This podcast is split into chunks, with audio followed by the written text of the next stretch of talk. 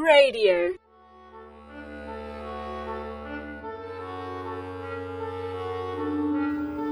Foolish Wisdom with Bernard Tatunji.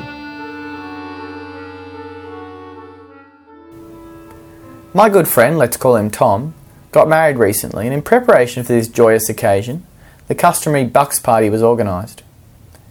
We were informed that this particular event was to be held in two parts. The day events would include a round of golf, lunch and a game of bowling. The night event would include a selection of more adult activities.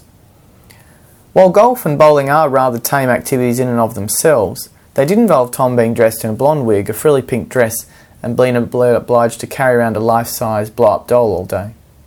To add to the excitement, during the travel to the various destinations, the hired minivan had been well equipped with a number of sexualised games and activities for both the groom-to-be and his fellow travellers.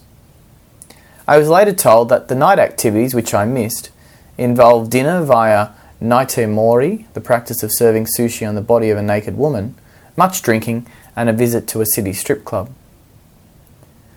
Bucks parties are traditionally an opportunity for a man to spend time with his close male friends and engage in activities that might not be possible once married. It is a sort of rite of passage from adolescence to adulthood. Perhaps it's worth considering what we are including in this rite. I am not sure how an event involving strippers and sex games can be considered as preparation for anything more than a life of unfaithfulness. And that evening my friends had was rather tame compared with other bucks nights. The idea of quality time with one's friends makes sense. But if an activity such as attending a strip club would be completely out of bounds after marriage, how on earth could it be justified before marriage? What does it say about a person's view of the value of sexuality and the dignity of the human person to watch a paid stranger provocatively remove their clothes? How can a man stand on top of a bar with a stripper one weekend and stand before the altar of God the next weekend, making vows to love with a love that is faithful and true? Perhaps to a degree one can excuse, maybe, someone who has had no formation in the sacred character and nature of marriage, someone who knows nothing of the meaning of sexuality as a gift to be shared with one's spouse, and not with everyone that comes along. But to those who are practicing their faith and call themselves Christian, the excuse is severely weakened. One does not stumble into a strip club without some idea of what is going on, and one cannot claim to be watching a woman take off her clothes as merely something to do while enjoying a round of beers with the guys. My friend Tom is a faith-filled man, a good man. He actually called me prior to the bucks party to pre-warn me about what might transpire.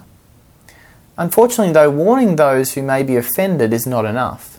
We must lead by example. Each of us needs to decide what type of man we are going to be. Do we stand by and let things happen, or do we take a stand and make things happen? There are moments in every life in which a man can rise up and say, I choose to walk another way, to walk in the way of what is right. For a man who is getting married, the statement to his best man might translate to, I'm looking forward to the bucks night you're organising, but we won't be mocking sex or using women as objects. There can be no confusion about where we stand on such an issue. It is non-negotiable. The bucks night preparation provides a valuable opportunity to show our friends that the dignity of the human person is something we prize above all else. What more honourable gifts can a man give as a sign of his undivided love? A man should not avoid a strip club because he thinks his fiancée may not like it. He should avoid a strip club because it is a place that declares sex and love have no value, and a real man knows that is a lie.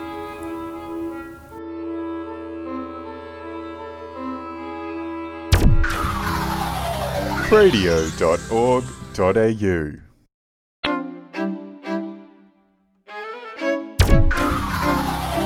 radio.org.au